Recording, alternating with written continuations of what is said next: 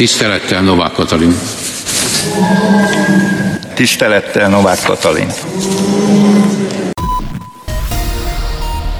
Hát kérem tisztelettel egy rendkívüli podcasttel kezdjük a hetet, miután egy rendkívül szomorú, avagy rendkívül cinikus, avagy rendkívül szórakoztató, ki döntse el, egy biztos rendkívüli ülést tartott a parlament hétfőn. Az ellenzék kezdeményezte, a kormánypártok viszont nem mentek el, így aztán sokszor hallhattuk ezt. Láthatóan a kormány nevében senki nem kíván válaszolni az elhangzottakra. Ez itt a Breaking, a Klubrádió hírpodcastje. Breaking, a Klubrádió hírpodcastje. Svédország NATO csatlakozásának Orbáni hátráltatása nem egyszerű hiba, bűn. Orbán az egyszemélyi felelős.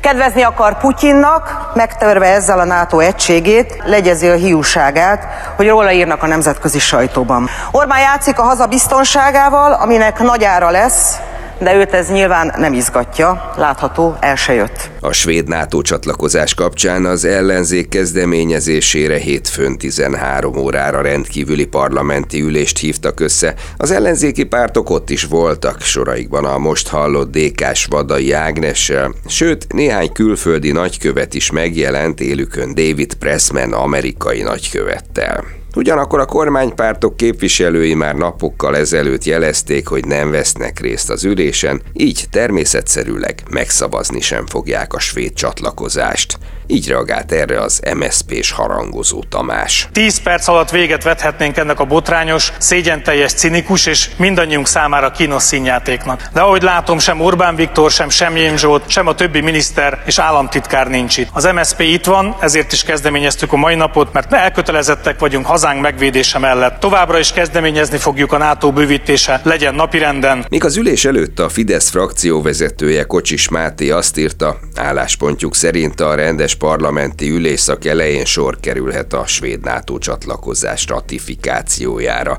ám ehhez szükséges a két miniszterelnök budapesti találkozója.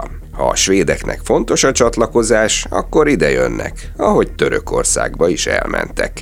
Így fogalmazott Kocsis Máté. Megjegyzem, Ulf Kristersson korábban tudatta, szívesen Budapestre látogat ugyan, de csak miután a magyarok már aláírták a csatlakozást. Sopronbán falván, ahol közben a kormány éppen háromnapos ülést tart, erre alig hanem azt mondanák, hogy ez a méregetés tipikus példája. A Honvédelmi Minisztérium államtitkárává kineveztem. Tisztelettel Novák Katalin. Tisztelettel Novák Katalin. De másik témája is volt a rendkívüli ülésnek. Az ellenzék ugyanis egymással versengve ítélte el, hogy Novák Katalin egy pedofil bűncselekményben érintett személynek kegyelmet adott. A köztársasági elnök lemondását követette a jobbikos Brenner Koloman is. Felhívjuk köztársasági elnököt, hogy mondjon le, és ehhez várom mind a 200 magyar képviselő aláírását. Azok a magyar polgárok pedig, akiket szintén felháborít ez, vigyenek leragasztott szájú plüss állatokat a Sándor Palota elé.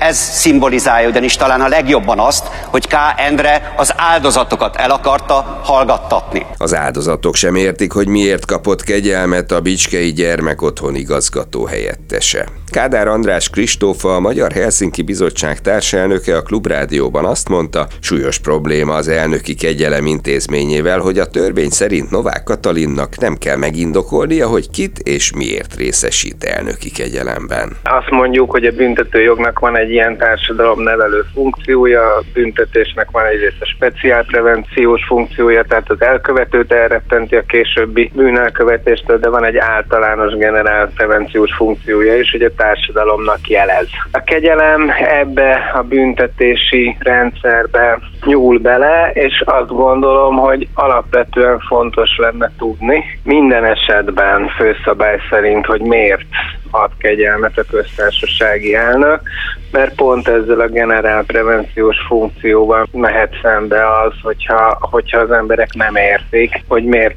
kegyelmez valakinek, és miért nem kegyelmez másoknak. Ez az ember most kaphat simán egy erkölcsi bizonyítványt, ha kér, hála az elnöki kegyelemnek. Készül a A napokban nyilvánosságra kerültek a parlamenti képviselői vagyonnyilatkozatok. A K-monitor elemzésében egy konkrét példán keresztül szemléltette a rendszer hibáit. Fazekas Sándor a nullákat felejtette ki a vagyonnyilatkozatából, így 19,5 forint takarékban elhelyezett vagyont és 2,1 forint készpénzt vallott be a volt agrárminiszter. A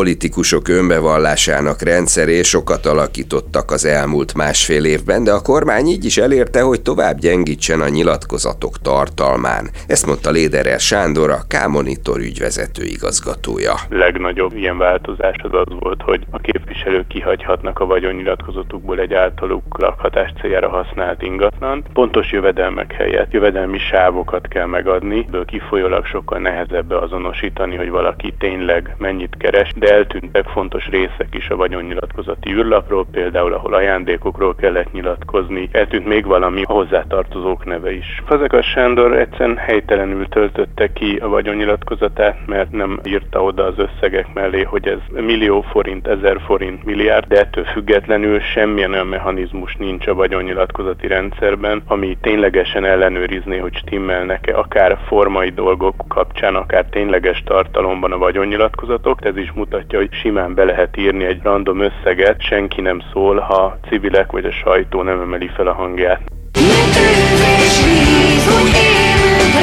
Sajnos a tűz jelenleg éppen Csillében, a víz pedig Kaliforniában tesz tönkre és veszel életeket. A csilei hatóságok jelentése szerint 112-re emelkedett a dél-amerikai országban tomboló erdőtüzek halálos áldozatainak a száma az elnök pedig kétnapos nemzeti gyászt hirdetett. Több száz ember eltűnt, a halottak száma pedig még emelkedni fog, mivel egyre több holttestet találnak a felperzselt hegyoldalakon és a leégett lakóépületekben. Eközben Kalifornia óceániai partvidékén csak nem 370 ezer háztartás maradt áram nélkül egy viharos széllel és súlyos esőzéssel járó viharzóna miatt. Az illetékesek arra számítanak, hogy az áramszünet további területekre is kiterjed. Az amerikai meteorológiai szolgálat azt közölte, hogy keddig szinte a teljes évi csapadékmennyiség hullik le Los Angeles térségében. Végül pedig a hazai időjárásról. Nem vagyok meteorológus, így hát nézzék el nekem, ha nem lesz igazam, de az előrejelzéseket böngészve az jutott eszembe, hogy kedden az éveddigi legmelegebb napja jön, hiszen 12 és 19 fok közötti hőmérsékleteket látok az előrejelzésekben. Mellé pedig még napos idő is várható, és még csak csapadék sem lesz. Na jó, a szél azért élénk marad, de azért semmi olyan rendkívüli helyzet nem várható, mint az amerikai kontinens nyugati partjainál. Ez volt már a Breaking, amelyben segítségemre volt Golkatta, Nemes Dávid és Selmeci János. A nevükben is megköszönöm a figyelmet. A Klubrádió hírpodcastje legközelebb kedd délután jelentkezik. Turák Pétert hallották. Ez volt a Breaking. A Klubrádió hírpodcastjét hallották.